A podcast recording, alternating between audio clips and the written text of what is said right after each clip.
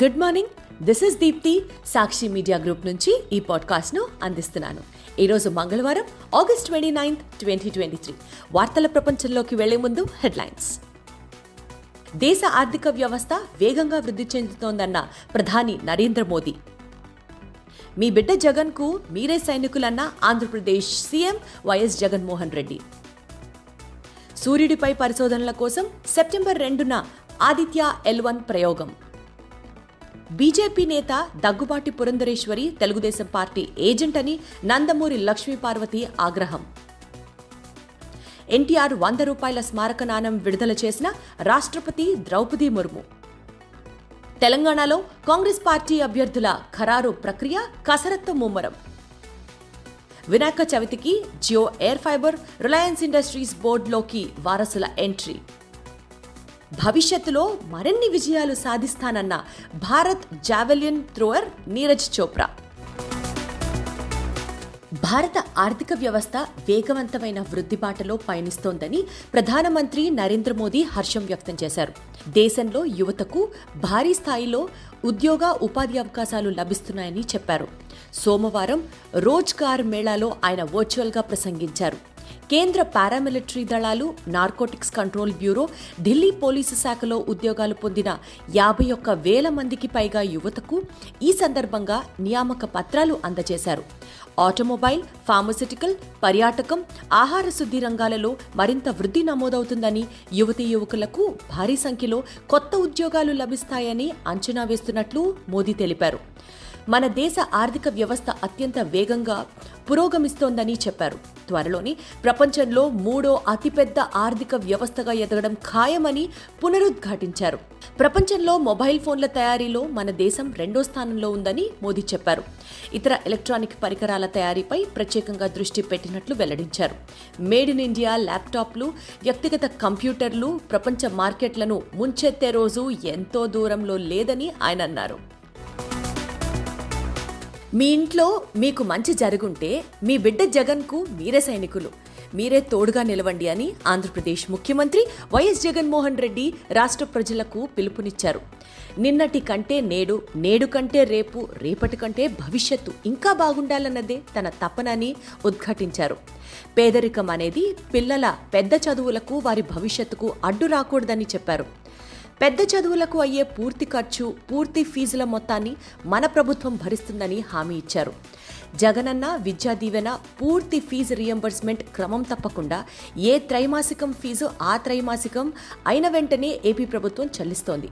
April June ఇరవై ఇరవై మూడు త్రైమాసికానికి తొమ్మిది లక్షల ముప్పై రెండు వేల రెండు వందల ముప్పై ఐదు మంది విద్యార్థులకు లబ్ధి చేకూరుస్తూ సోమవారం ఆరు వందల ఎనభై పాయింట్ నాలుగు నాలుగు కోట్ల రూపాయలను ముఖ్యమంత్రి వైఎస్ జగన్మోహన్ రెడ్డి చిత్తూరు జిల్లా నగరిలో బటన్ నొక్కి ఎనిమిది లక్షల నలభై నాలుగు వేల మూడు వందల ముప్పై ఆరు మంది విద్యార్థుల తల్లుల ఖాతాలో జమ చేశారు.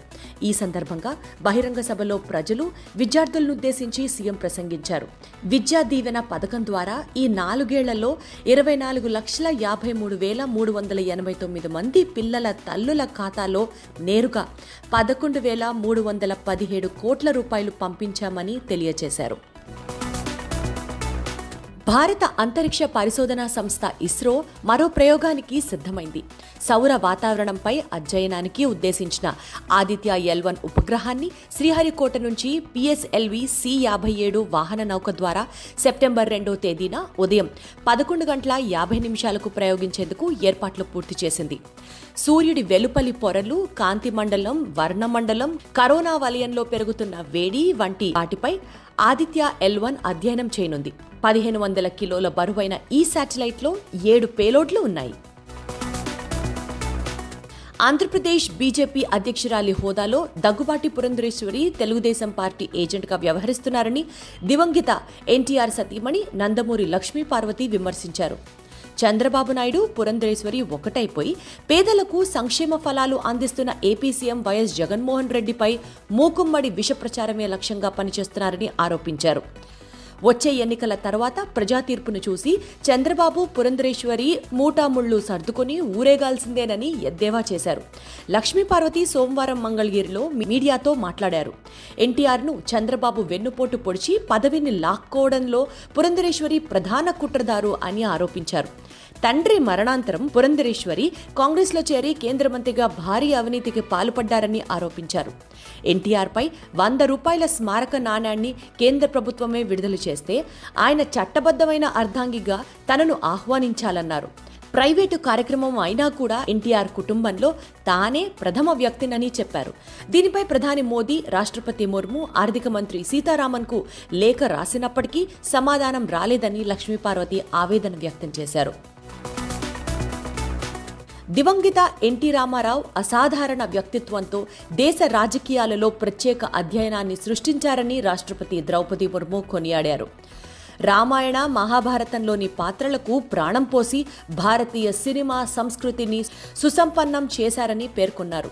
ఎన్టీఆర్ శతజయంతి ఉత్సవాల సందర్భంగా సోమవారం ఢిల్లీలోని రాష్ట్రపతి భవన్లో నిర్వహించిన కార్యక్రమంలో ఎన్టీఆర్పై రూపొందించిన వంద రూపాయల స్మారక నాణెంను ఆమె విడుదల చేశారు. ఎన్టీఆర్ జీవిత విశేషాలతో కూడిన ఇరవై నిమిషాల వీడియోను రాష్ట్రపతి భవన్లోని సాంస్కృతిక కేంద్రంలో ప్రదర్శించారు. ఎన్టీఆర్ స్మారక నాణం మంగళవారం నుంచి హైదరాబాద్లో అందుబాటు ఉంటుందని మింట్ అధికారులు తెలిపారు. తెలంగాణ రాష్ట్రంలో రానున్న అసెంబ్లీ ఎన్నికలలో పోటీ చేసే కాంగ్రెస్ పార్టీ అభ్యర్థుల ఎంపిక కార్యక్రమంలో మరో అడుగు పడనుంది. ఆశావాహుల నుంచి దరఖాస్తులను స్వీకరించడం పూర్తయిన నేపథ్యంలో ఆ దరఖాస్తులను వడపోయడమే ఎజెండాగా ప్రదేశ్ ఎన్నికల కమిటీ మంగళవారం సమావేశం కానుంది. అసెంబ్లీ నియోజకవర్గాల వారీగా వచ్చిన దరఖాస్తులను పరిశీలించి ఆ జాబితా నుంచి ప్రతి నియోజకవర్గానికి ముగ్గురు సమస్యాత్మకంగా ఉన్న మరికొన్ని చోట్ల గరిష్టంగా ఐదు పేర్లను పీఈసీ ఖరారు చేయనుంది. ఈ పేర్ల నుంచి మాత్రమే అభ్యర్థులను ఎంపిక చేయాల్సి ఉంటుంది. కాగా పీఈసీ సమావేశం ముగిసిన తర్వాత వీలున్నంత త్వరగా స్క్రీనింగ్ కమిటీ సమావేశం ఏర్పాటు చేసి ఆ సమావేశంలో అన్ని నియోజకవర్గాలకు రెండు లేదా మూడు పేర్లు ఖరారు చేసి వడివడిగా రాష్ట్ర స్థాయిలో ఈ కసరత్తును పూర్తి చేయాలని టీపీసీసీ నాయకత్వం భావిస్తోంది. రిలయన్స్ ఇండస్ట్రీస్ సంస్థ భారీ వృద్ధి లక్ష్యాల సాధన దిశగా ప్రణాళికలు ప్రకటించింది. ఇందులో భాగంగా వినాయక చవితి కల్లా జియో ఎయిర్ ఫైబర్ను అందుబాటులోకి తీసుకురానుంది. అలాగే జియో ఫైనాన్షియల్స్ విభాగం ద్వారా భీమా ఉత్పత్తులను ఆవిష్కరించనుంది.